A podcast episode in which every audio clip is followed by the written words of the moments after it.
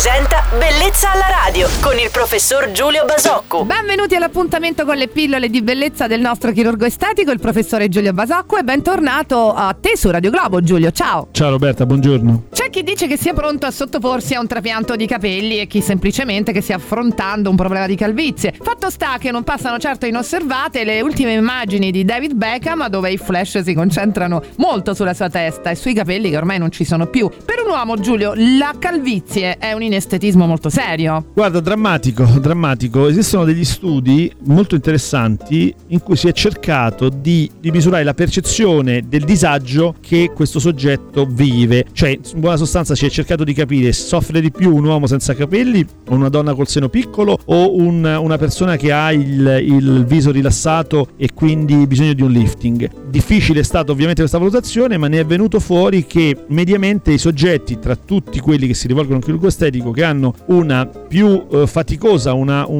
più difficoltosa accettazione della propria condizione, sono proprio quelli che perdono, gli uomini che perdono i capelli. Quindi direi che tra le problematiche in estetica sono sicuramente quelle peggio vissute. E comunque, Giulio, fammelo dire, anche se Beckham perdesse tutti i capelli, per me rimarrebbe lo stesso. Guarda, sempre bello. Lo trovo sia un uomo elegantissimo, un uomo bellissimo, con un grandissimo fascino, quindi a me piace anche senza capelli. Fate un po' voi. Anche a te? Sì, a me piace moltissimo.